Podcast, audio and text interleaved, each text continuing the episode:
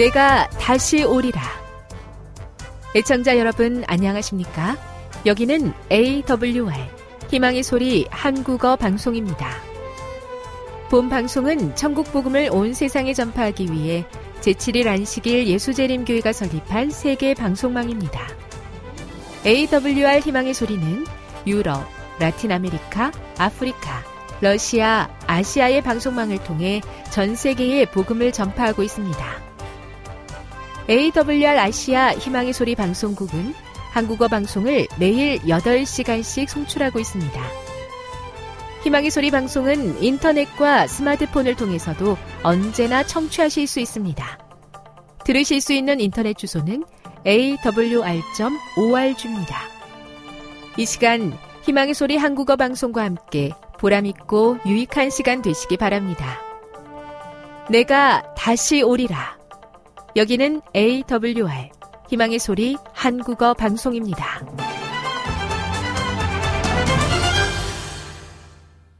주파수 안내입니다.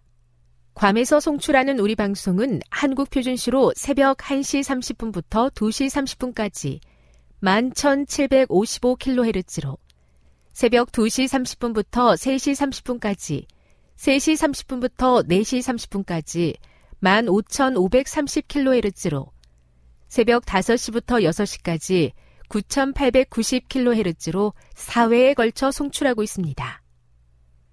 스리랑카에서 송출하는 우리 방송은 한국 표준시로 밤 9시부터 10시까지 15,530kHz로 우즈베키스탄에서는 새벽 3시부터 4시까지 새벽 4시부터 5시까지 9,760kHz로 타지키스탄에서는 밤 9시부터 10시까지 15,255kHz로 송출하고 있습니다.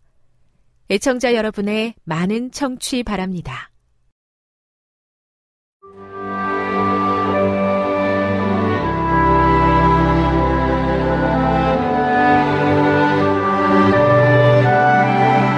읽어주는 교과 다섯째 날 12월 7일 목요일 반응이 엇갈리는 지점 사도행전 17장 24에서 34절을 읽어보라.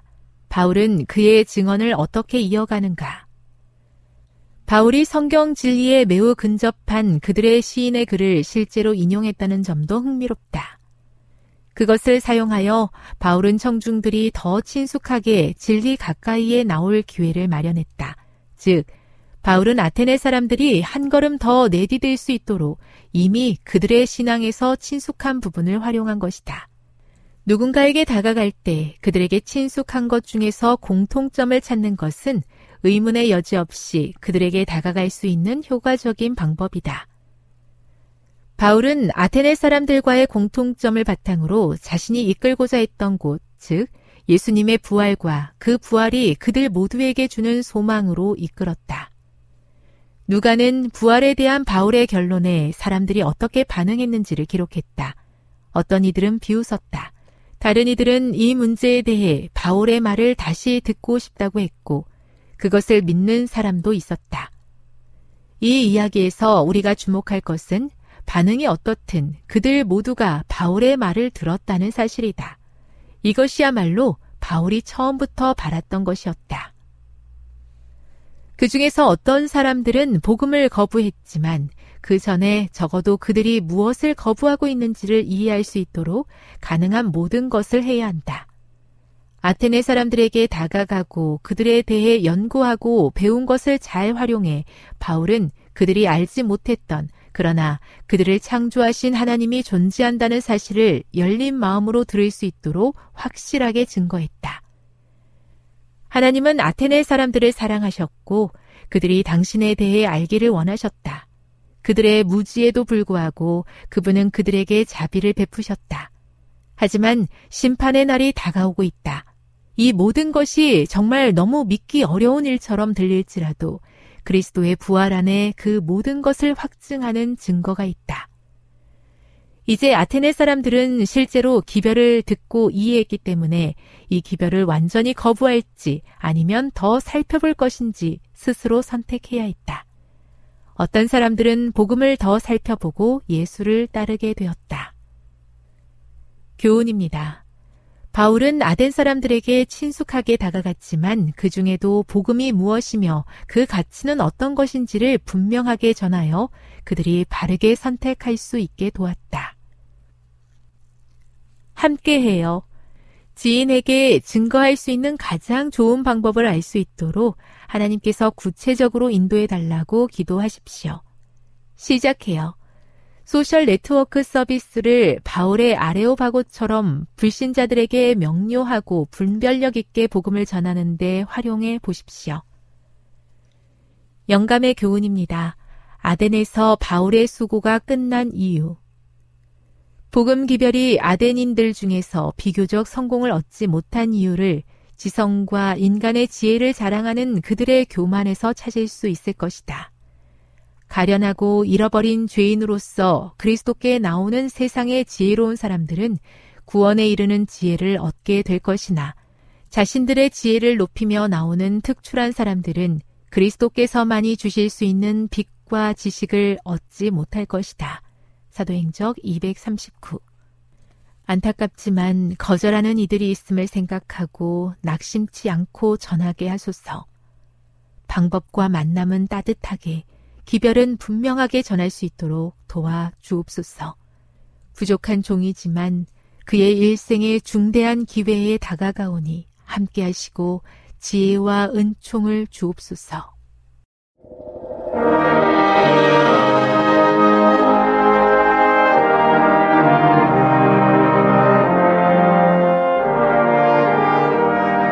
희망의 소리 청취자 여러분, 주 안에서 평안하셨습니까?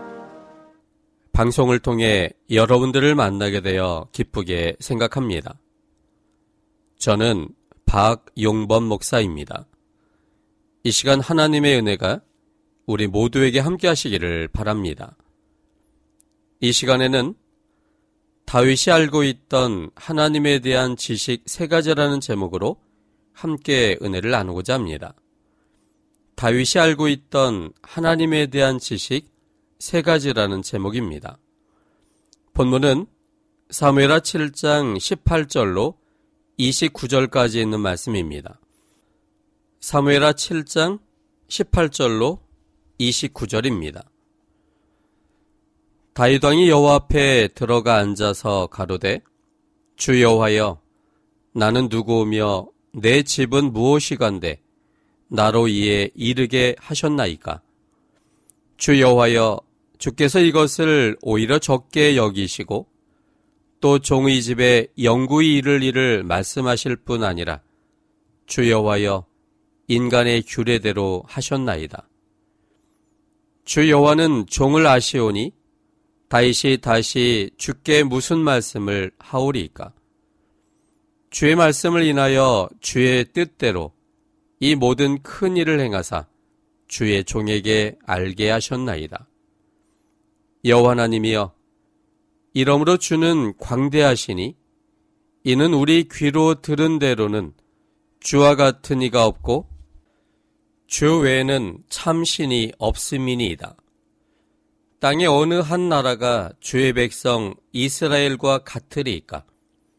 하나님이 가서 구속하사 자기 백성을 삼아 주의 명성을 내시며 저희를 위하여 큰 일을 주의 땅을 위하여 두려운 일을 애국과 열국과 그 신들에게서 구속하신 백성 앞에서 행하셨사오며 주께서 주의 백성 이스라엘을 세우사 영원히 주의 백성을 삼으셨사오니 여호와여 주께서 저희 하나님이 되셨나이다. 여호와 하나님이여 이제 주의 종과 종의 집에 대하여 말씀하신 것을 영원히 확실케 하옵시며 말씀하신 대로 행하사 사람으로 영원히 주의 이름을 높여 이르기를 만군의 여호와는 이스라엘의 하나님이라 하게 하옵시며 주의 종 다윗의 집으로 주 앞에 견고하게 하옵소서. 만군의 여호와 이스라엘의 하나님이여 주의 종에게 알게 하여 이르시기를 내가 너를 위하여 집을 세우리라 하신 고로 주의 종이 이 기도로 구할 마음이 생겼나이다. 주 여호와여 오직 주는 하나님이시며 말씀이 참되시니이다. 주께서 이 좋은 것으로 종에게 허락하셨사오니 이제 청컨대 종의 집에 복을 주사 주 앞에 영원히 있게 하옵소서. 주 여호와께서 말씀하셨사오니 주의 은혜로 종의 집이 영원히 복을 받게 하옵소서 하니라. 우린 지난 두 시간에 걸쳐서 다시 알고 있던 하나님에 대한 지식을 알게 되었습니다. 그 첫 번째는 다윗이 알고 있던 하나님은 유일하신 참 하나님이라는 사실이었습니다. 그리고 지난 시간에 우리가 두 번째로 알게 된 사실은 하나님은 사랑이신 하나님이라는 사실이었습니다. 오늘은 이제 세 번째를 함께 생각해 보고자 합니다. 셋째는 다윗이 알고 있던 하나님은 진리이신 하나님이십니다. 다윗이 알고 있던 하나님은 진리이신 하나님이십니다. 본문은 28절입니다. 사무엘하 7장 28절에 있는 말씀을 보겠습니다. 주 여호와여 오직 주는 하나님이시며 말씀이 참되시니이다. 주께서 이 좋은 것으로 종에게 허락하셨사오니 다윗은 하나님은 말씀이 참되시다라고 고백하였습니다. 말은 말하는 사람의 인격을 담고 있습니다. 말하는 사람의 성품과 생각 그리고 가치관 등이 담겨진 말을 통해 드러나게 되어 있습니다. 의식해서 말하기 때문이 아니라 무의식의 성품과 생각이 자연스럽게 말로써 드러나는 것입니다. 다윗이 알고 있던 하나님은 말씀이 참된 하나님이었습니다. 이 말은 하나님이 참된 분이기 때문에 참된 분이 하시는 말씀이 참될 수밖에 없다는 의미입니다. 다윗은 하나님의 품성을 안 사람이었습니다.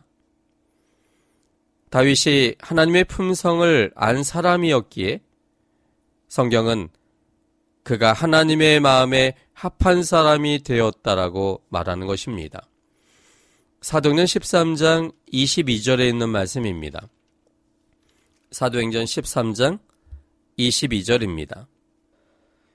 패하시고 다윗을 왕으로 세우시고 증거하여 가라사대 내가 이세의 아들 다윗을 만나니 내 마음에 합한 사람이라 내 뜻을 다 이루게 하리라 하시더니 이 말씀은 도덕적 윤리적으로 이해한다면 절대 맞을 수 없는 말입니다.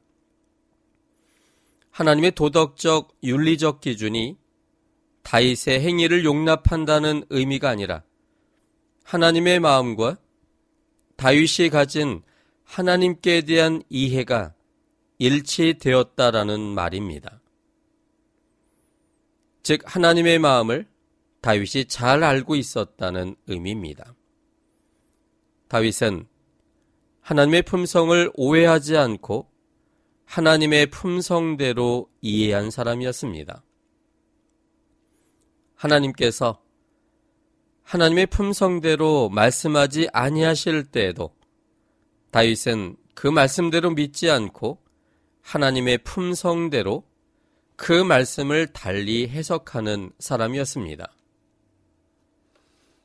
하나님의 말씀이 진리가 되기 위해서는 그 말씀이 사랑이어야 하고 또한 그 말씀이 생명이어야만 합니다. 왜냐하면 진리와 사랑과 생명과 길은 하나님 안에서 같은 것이기 때문입니다. 그래서 다윗은 하나님을 진리의 하나님으로 알고 있었으므로 오해될 수 있는 하나님의 말씀 속에서도 사랑과 생명을 발견함으로 하나님의 품성대로 재해석하는 사람이었기에 그는 하나님의 마음에 합한 사람이라는 그러한 이야기를 들을 수 있었던 것입니다. 다윗이 도덕적으로 윤리적으로는 흠이 많은 사람이었었지만 그럼에도 불구하고 다윗은 이미 하나님의 사랑으로 자신을 용서하신 하나님의 품성을 확고히 믿는 사람이었습니다. 시편 3편에 있는 말씀을 좀 보겠습니다. 시편 3편 1절과 2절에 있는 말씀입니다. 여호와여 나의 대적이 어찌 그리 많은지요 일어나 나를 치는 자가 많소이다. 많은 사람이 있어 나를 가리켜 말하기를 저는 하나님께 도움을 얻지 못한다 하나이다. 시편 3편 1절과 2절에 있는 이 말씀은 다윗이 처한 현실의 모습이었습니다. 그런데 이 모습은 자기가 행한 일 때문에 하나님께서 벌을 내리시고 있다라고 해석할 수 있는 그런 상황입니다. 그러나 다윗은 상황이 그렇다 할지라도 그래서 마치 대적들이 그에게 일어나고 자기를 치는 자가 그렇게 많다 할지라도 또 그 상황이 많은 사람들이 볼 때 하나님께 도움을 전혀 얻지 못할 만한 상황이라고 그렇게 말할 만큼 절망적이고 불행한 그 상황이라 할지라도 그는 절대로 그 상황을 자기가 행한 일에 대하여 하나님이 벌을 주고 있다라고 해석하지 않은 것입니다. 오히려 그는 시편 3편 3절과 4절에 있는 약속을 믿은 사람이었습니다. 3절과 4절에 보면 여호와여 주는 나의 방패시요 나의 영광이시요 나의 머리를 드시는 잔이이다. 내가 나의 목소리로 여호와께 부르짖으니 그 성산에서 응답하시는도다. 하나님께서 자신을 책임져 주시는 하나님이심으로 현실의 어려움을 다르게 해석할 수 있는 사람이었습니다. 그래서 그는 이러한 하나님에 대한 확신으로 6절의 말씀을 외칠 수 있었습니다. 시편 3편 6절입니다. 천만인이 나를 둘러 치려하여도 나는 두려워 아니하리이다. 다윗의 이러한 태도는 도덕적 기준으로 보면 너무나 어이없는 태도입니다. 자신이 잘못한 일에 대하여서도 전혀 개의치 않고 오히려 뻔뻔스럽게 느껴질 만한 그런 모습입니다. 그런데 그가 이런 믿음을 가지고 있었던 이유는 바로 하나님의 품성을 이해함으로 인한 확신 때문이었습니다. 하나님은 자신을 이미 용서하시는 사랑이 충만하신 하나님으로 이해하고 있었습니다. 그런 하나님이 자기의 행위에 대하여 벌을 주거나 어렵게 할 수 없을 거라고 그는 확신했습니다. 그래서 그는 이미 자기의 모든 죄를 용서하신 분이기 때문에 하나님은 언제나 나의 방패가 되며 그리고 나의 머리를 드시는 하나님이라고 확신할 수 있었던 것입니다. 그래서 대적이 그렇게 많이 자기를 치우기 위해서 나타났다 할지라도 그래서 사람들이 볼 때 이제는 하나님의 도움을 절대 얻지 못한다고 할 만큼 절망적인 상황 속에서도 그는 그가 믿는 하나님에 대한 확신 속에 그는 하나님께서 자신의 방패가 되어줄 것이고 결코 이러한 원수들의 공격에서 패하지 않고 반드시 승리하게 될 것을 이야기할 수 있었던 것입니다. 또한 시편 23편 5절에 있는 말씀도 좀 보겠습니다. 시편 23편 5절입니다. 주께서 내 원수의 목전에서 내게 상을 베푸시고 기름으로 내 머리에 바르셨으니 내 잔이 넘치나이다. 사단이 자신에게 사망의 전파를 보내서 육신이 연약함으로 사단이 주는 전파를 선택함으로 죄에 빠졌었지만 그러나 하나님은 죄 속에 있는 다윗에게 벌을 주지 아니하시고 오히려 자신의 피로 용서하심으로 정죄하는 사단 앞에서 오히려 다윗에게 식탁을 베풀어 주시는 하나님으로 믿고 있었습니다. 또한 시편 25편 11절에도 다윗이 얼만큼 하나님의 품성에 대하여 확신하고 있는지를 보여주고 있습니다. 시편 25편 11절입니다. 여호와여 나의 죄악이 중대하오니 주의 이름을 인하여 사하소서. 이것을 주님의 품성을 생각하지 않고 이런 주장을 했다 생각한다면 이것은 굉장히 뻔뻔한 태도입니다. 여호와 하나님, 나의 죄악이 중대합니다. 그러므로 주님의 이름을 인하여 사해 주십시오라고 요청하고 있습니다. 뻔뻔하기 그지없는 것 같은 이 말씀 속에 담긴 다윗의 확신은 무엇이었을까요? 다윗은 주님의 이름을 알고 있었습니다. 주님의 이름이란 단순히 여호와란 의미가 아니라 여호와란 이름을 사용하시는 분의 품성을 의미합니다. 다윗은 여호와 하나님의 품성을 알고 있었습니다. 자신을 창조한 하나님의 품성을 알고 있었습니다. 그가 알고 있었던 하나님의 품성은 죄악 속에 빠져 있는 사람에게 벌 주지 아니하시고 오히려 죄가 많은 곳에 은혜를 더 주고 싶으신 사랑이 충만하신 하나님의 품성이었습니다. 그래서 그는 하나님 아버지, 제가 죄악에 많이 빠져 있습니다. 그러므로 주님께서 이 용서해 주고 싶으신 주님의 품성대로 저를 사해 주십시오라고 요청할 수 있었던 것입니다.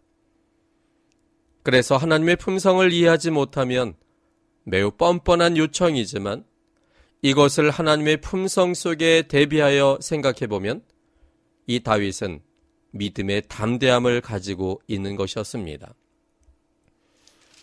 또한 시편 31편 3절에 있는 말씀도 보겠습니다.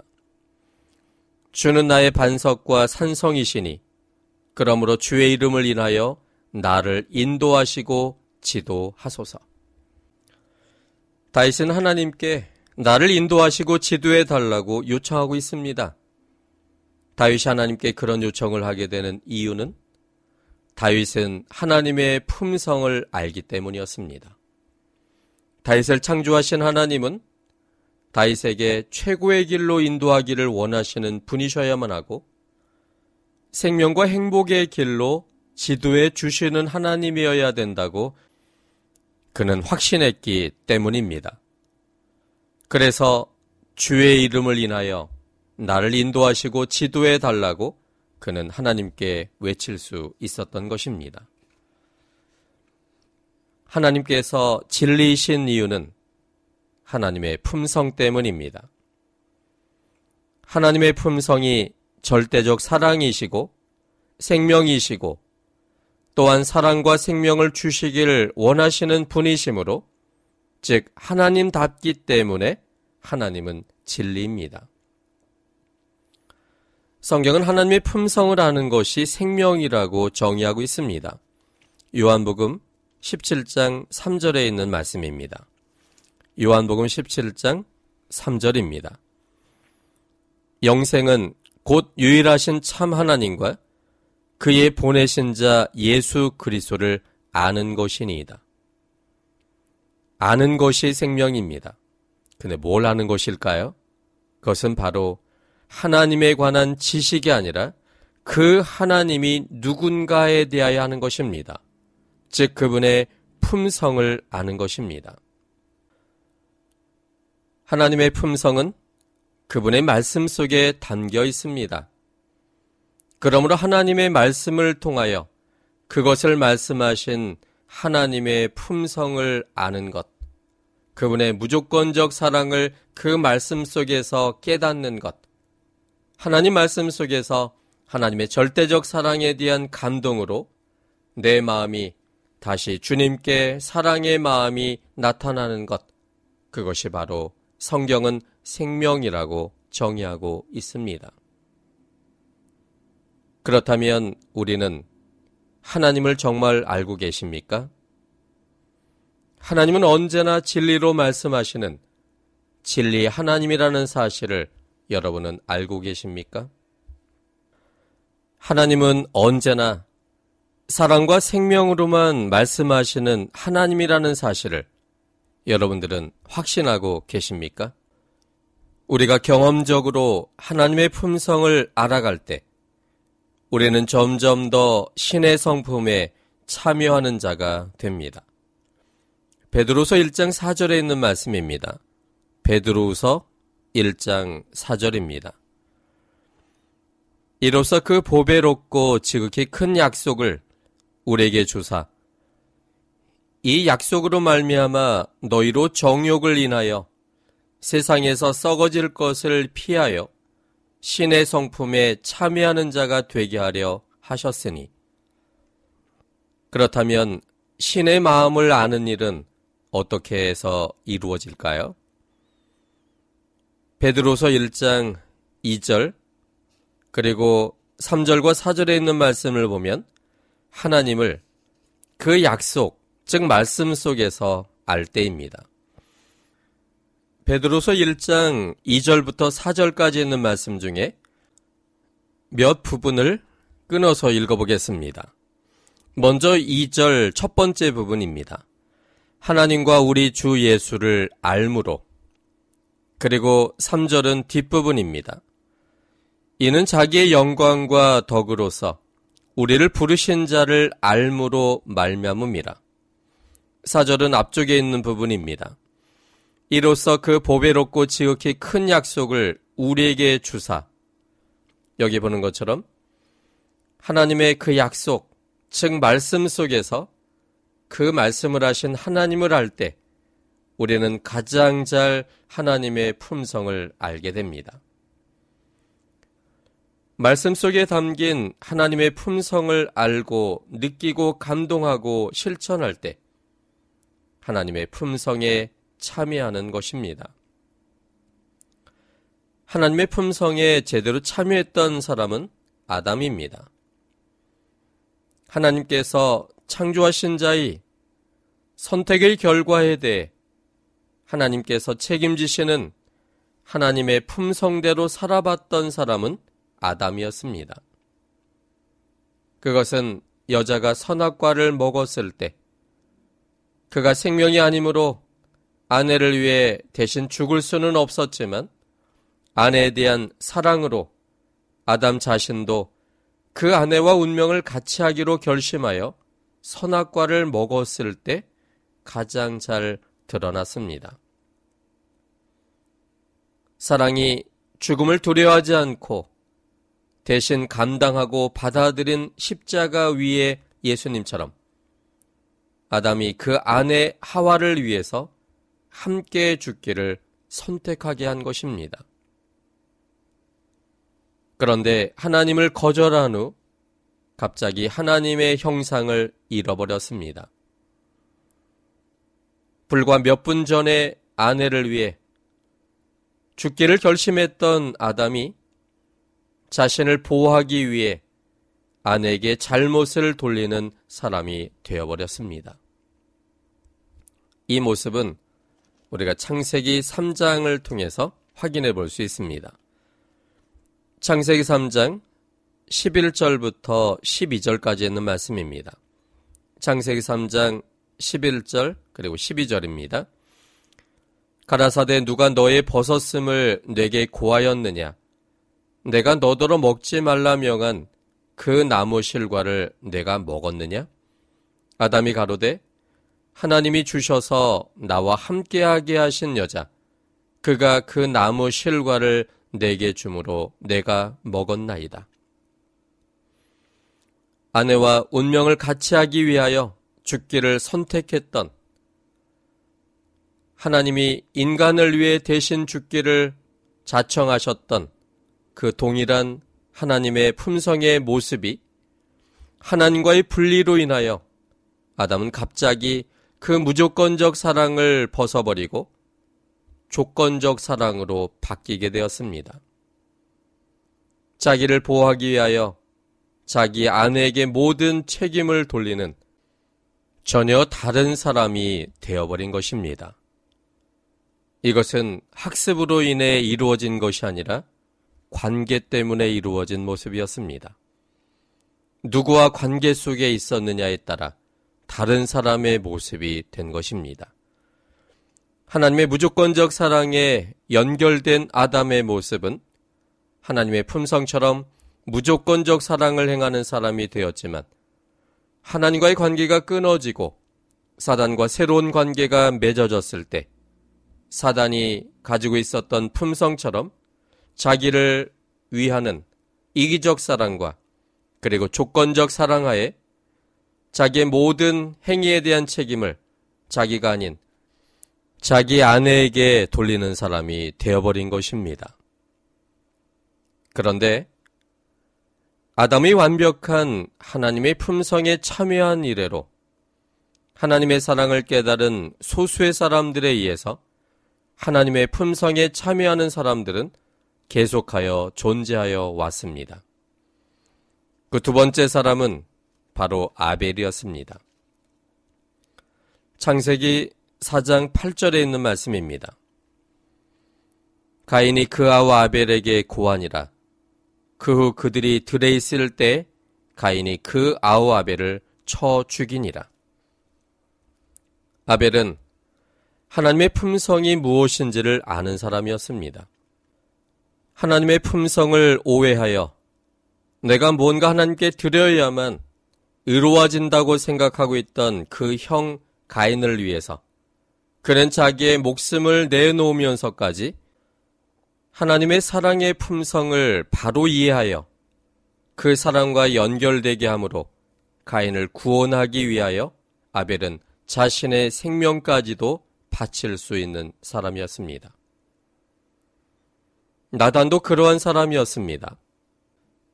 나단 선지자는 다윗을 구원하기 위하여 자기의 목숨이 위태로운 상황 속이라 할지라도 그는 그것을 마다하지 않는 사람이었습니다. 다윗이 큰 죄에 빠졌지만 그것을 인식하지 못한 채 여전히 하나님과 점점 멀어지는 그 삶을 살아가고 있는 그 모습을 볼 때 나단 선지자는 다윗을 구원하고 싶었습니다. 그래서 자칫 왕에게 다윗의 실상을 이야기하는 것이 자신의 목숨을 위태롭게 하는 것임에도 불구하고 하나님의 품성을 깨달은 나단 선지자는 그를 구원하고 싶은 하나님께 돌아오게 하기 위하여 그는 자신의 목숨을 걸고 다윗을 찾아가서 말할 수 있었습니다. 스데반도 그런 사람이었습니다. 사울을 구원하기 위해서 스데반은 자기의 목숨도 내놓는 사람이었습니다. 나만 장군 집에 있었던 여종도 그런 사람이었습니다.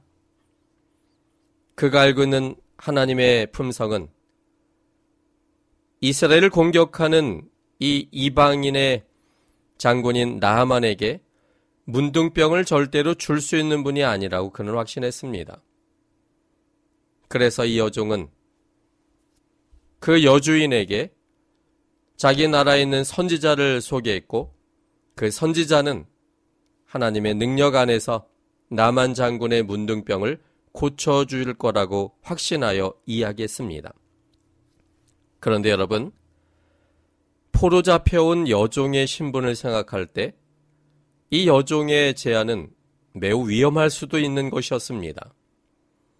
자칫 주인의 문둥병이 낫지 않으면 아마도 그 여종의 목숨이 위태로운 그러한 지경에 이르게 될 것이었습니다.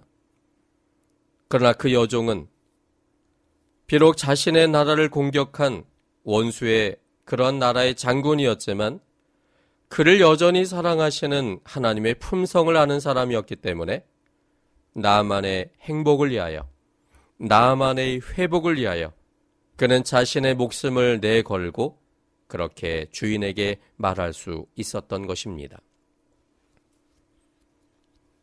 우리 모두도 이처럼 신의 성품에 참여하는 사람들이 되시기를 바랍니다. 하나님의 품성을 하나님 말씀 속에서 발견하고 실천하는 사람이 되는 하나님의 품성에 참여하는 사람들이 되기를 바랍니다. 다윗은 하나님께 대한 지식이 있었습니다. 지난 두 시간과 오늘에 걸쳐 살펴본 내용은 첫째는 다윗은 하나님을 유일하신 참 하나님으로 알고 있었습니다. 둘째는 다윗은 하나님을 사랑이신 하나님으로 알고 있었습니다. 셋째는 다윗은 하나님을 진리이신 하나님으로 알고 있었습니다. 여러분은 하나님께 대한 지식을 가지고 계십니까? 여러분이 알고 있는 하나님은 어떤 하나님이십니까? 이 물음에 대해 우리는 대답할 것이 있어야 합니다. 하나님의 품성을 알게 되므로 그리고 그 품성에 감동한 사랑을 드러내므로 하나님의 품성에 참여할 수 있는 우리 모두가 되시기를 바랍니다. 지금 여러분께서는 AWR 희망의 소리 한국어 방송을 듣고 계십니다.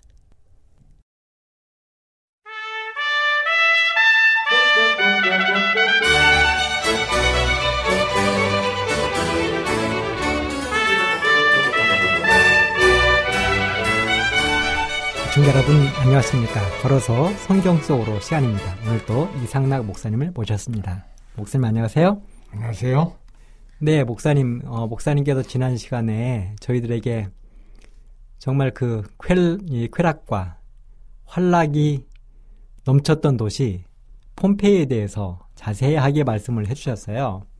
마치 이 할머니가 어린 손주를 앞에 놓고 이야기를 하나도 빠뜨림없이 자세하게 해주시는 것처럼 목사님께서 자세하게 이 도시에 대해서 설명해 주셔서 얼마나 저는 이 감사한지 모르겠습니다. 그런데 그렇게 자세하게 이야기를 해주시다 보니까 하실 말씀이 너무 많으신 것 같아요. 그래서 예.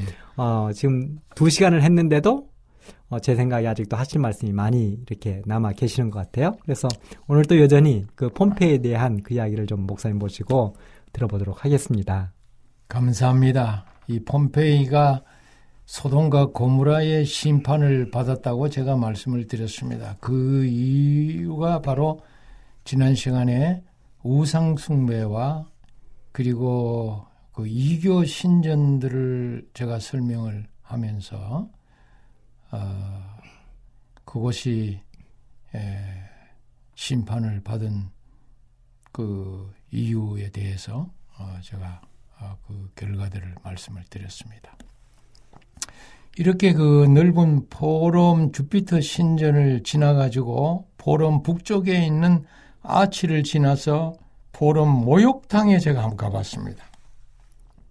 상당히 화려하고 정교한 기술로 만들어진 그 당시의 목욕탕이 오늘날의 목욕탕과 진배 없어 놀라움을 금치 못했는데요. 거기에 보니까 수영장도 있고요. 탈의장, 사우나실도 있고 냉탕, 미온탕, 열탕, 그리고 휴게실 등 구조로 되어 있는데 탈의실에는 하산 분출로 죽은 두 희생자가 이렇게 완전히 캐스된 채 전시되고 있었습니다.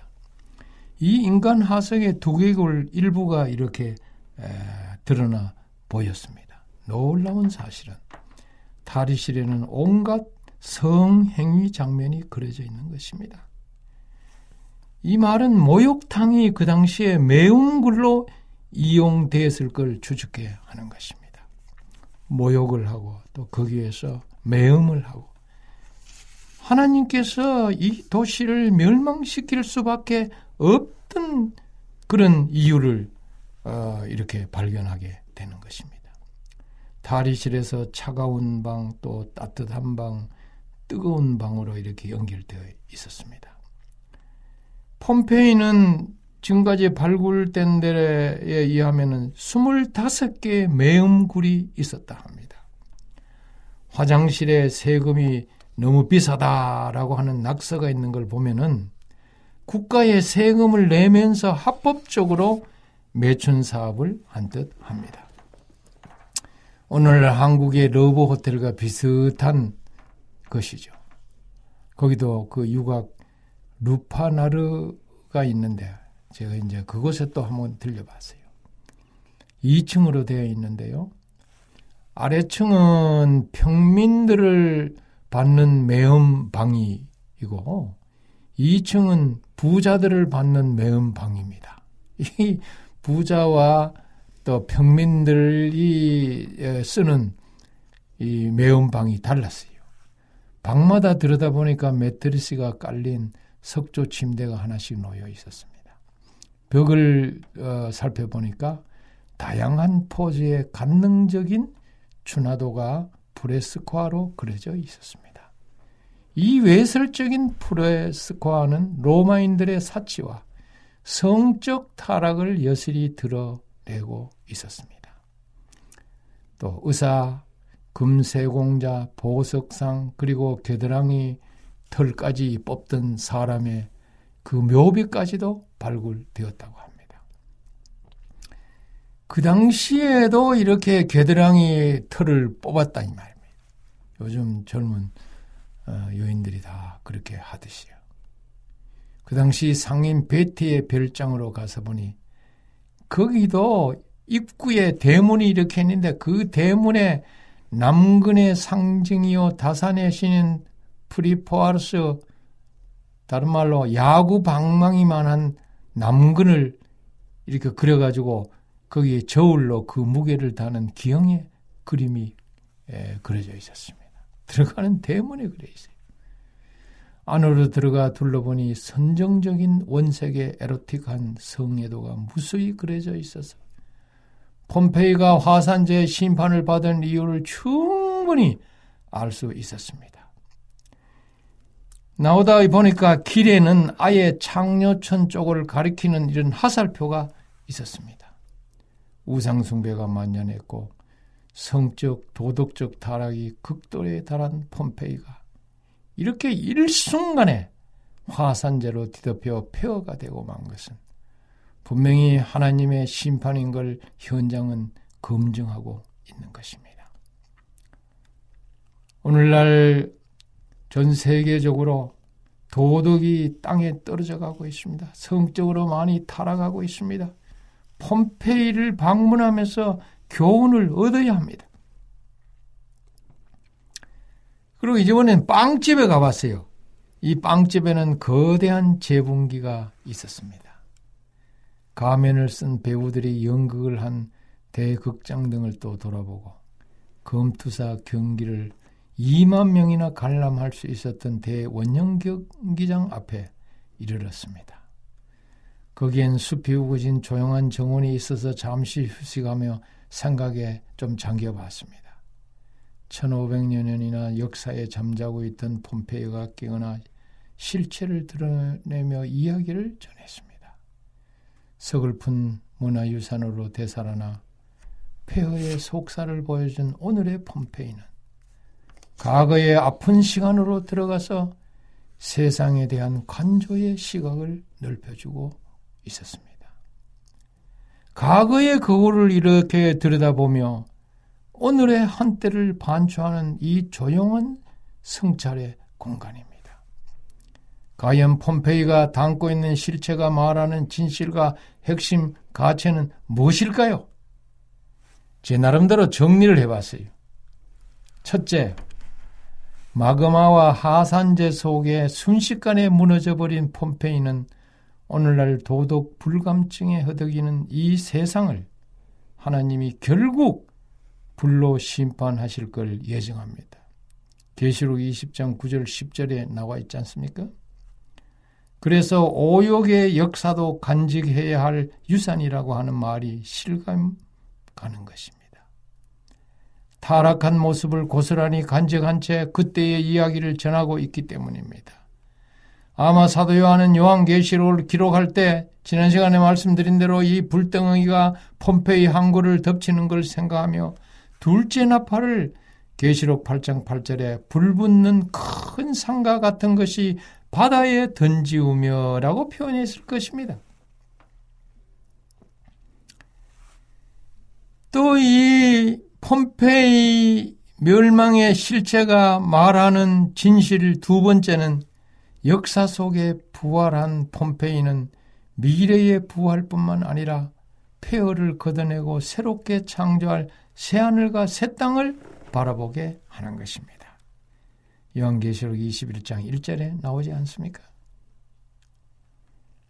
세 번째로 주는 교훈은 폼페이 최후의 날처럼 지금은 찬란한 것들이 언젠가는 분명히 소멸한다는 걸 말해주고 있습니다.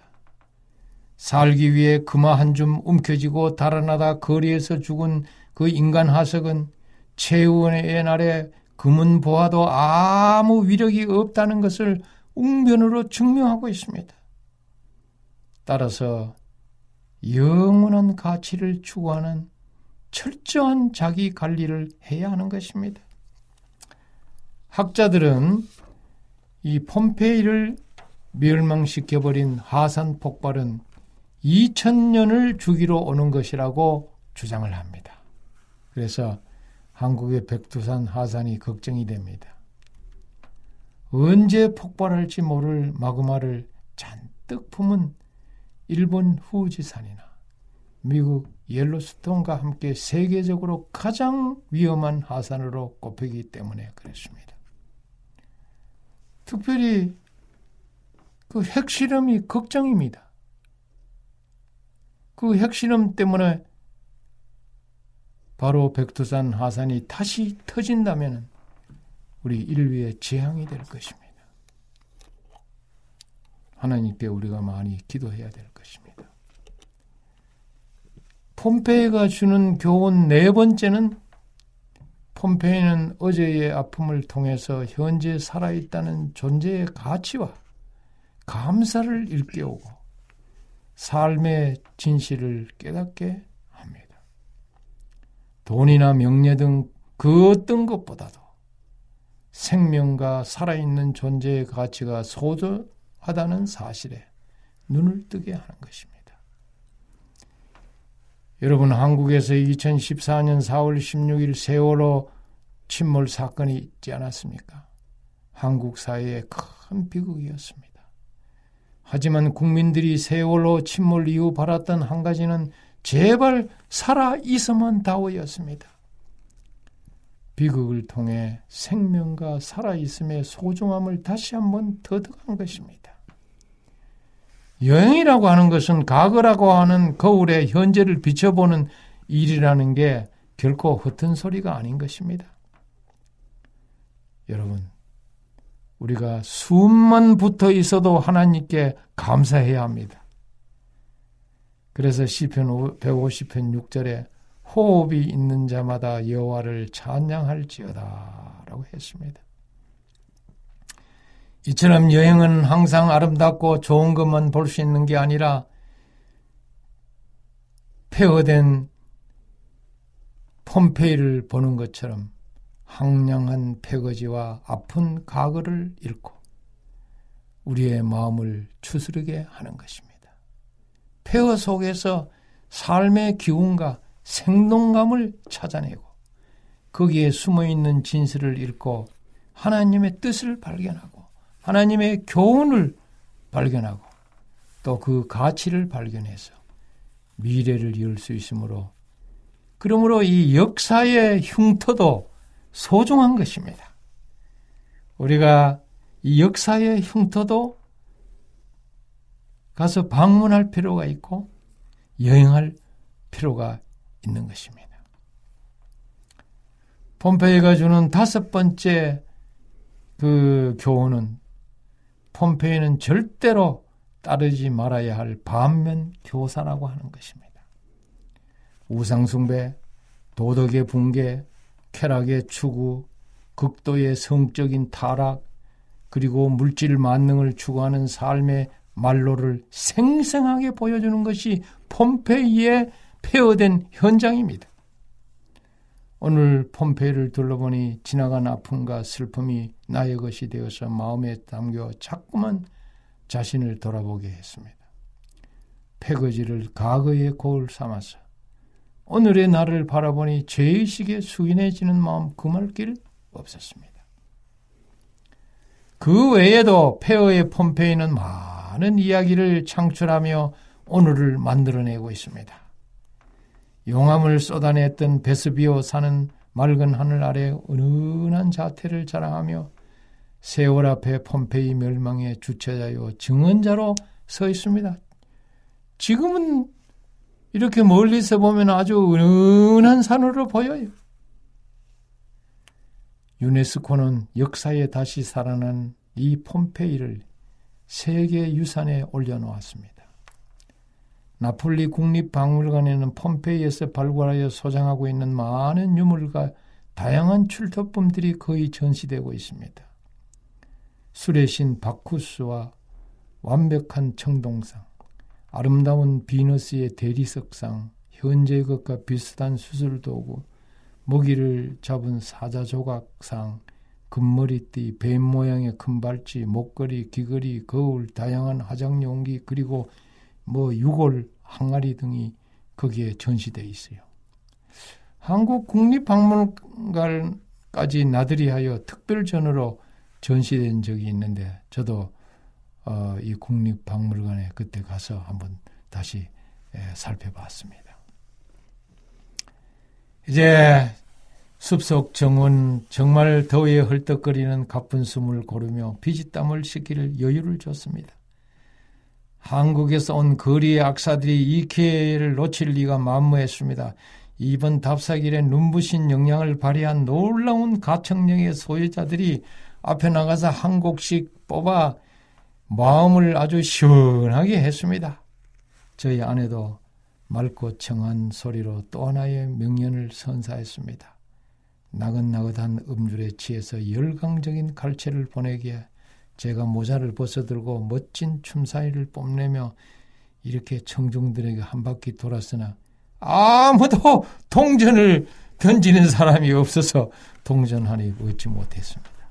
시원한 바람, 아름다리 나무, 진 초록의 잎새와 그리고 감미로운 음료는 잠시나마 답사객들의 피곤을 씻어주는 상쾌한 청량제였습니다.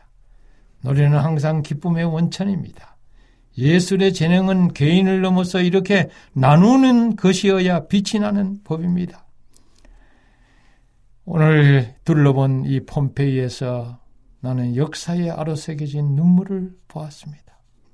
폼페이의 폐허를 보고 마지막에 노래를 통해서 또 위로를 얻는 그와 같은 일을 했죠. 폼페이의 실체와 거기서 받은 충격이 제 마음 깊이 잔상으로 오늘까지 남아 있습니다. 예수 그리스도의 재림을 생각할 때마다 목회의 영원한 가치로 빛날 것입니다. 같은 비극을 막으려면 폼페이의 거울에 오늘의 모습을 자꾸 비춰봐야 합니다. 여러분, 로마의 강강은 그야말로 파리 강강에 버금가는 것이었습니다. 이제 그것을 마치고 돌아와서 저녁 예배를 드릴 때에 여러 목사님의 짤막한 간증은 성경의 땅 답사 여행이 그야말로 성공적이었음을 실감케 했습니다. 저는 여러 곳을 그 방문을 했지만은 마지막으로 방문한 이 폼페이가 제 마음에 너무나 깊이 각인이 되어서 우리 주님 재림할 때에 일어날 그 마지막 심판을 상상케 하고 그리고 폼페이를 생각할 때마다 내 자신의 옷깃을 여미게 하고 주님 앞에 바로 서기 위해서 기도하며 애쓰게 됩니다. 사랑하는 애청자 여러분, 폼페이의 진실이 말하는 핵심 가치를 잘 발견해서 여러분 인생 여정에 큰 도움을 얻게 되기를 바랍니다. 오늘 여기까지 예, 방송을 마치도록 하겠습니다. 네. 이 목사님을 모시고 저희들이 폼페이에 대해서 3시간에 걸쳐 말씀을 들었습니다. 이 소돔 고모라 또 폼페이 그들이 가지고 있는 공통점이 있다면 성적으로 문란하고 타락했다는 것, 우상을 숭배했다는 것, 그들은 하나님을 거절했다는 것, 그리고 이 자신들의 쾌락을 위해서 살았다는 것. 목사님께서 폼페이를 보는 것으로만 그치지 아니하시고 귀한 교훈까지 찾아주셨습니다. 저희들이 폼페이의 이런 그 모습들을 통해서 다시 한번 귀한 교훈을 얻고 또 예수님께 다가가는 그런 믿음 생활을 이렇게 많이 하셨으면 좋겠습니다. 목사님 감사합니다. 고맙습니다.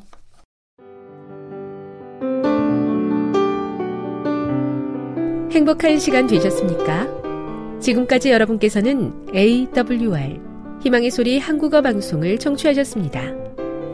방송을 청취하시고 문의를 원하시는 분은 우편번호 02461 대한민국 서울시 동대문구 이문로 1길 11 희망의 소리 방송부 앞으로 편지나 엽서를 보내주시거나 지역번호 02-3299-5296에서 8번으로 전화 주시기 바랍니다.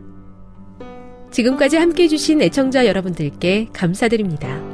애청자 여러분, 다음 이 시간까지 하나님 안에서 늘 평안하십시오. 감사합니다. 내가 다시 오리라. 여기는 AWR, 희망의 소리 한국어 방송입니다.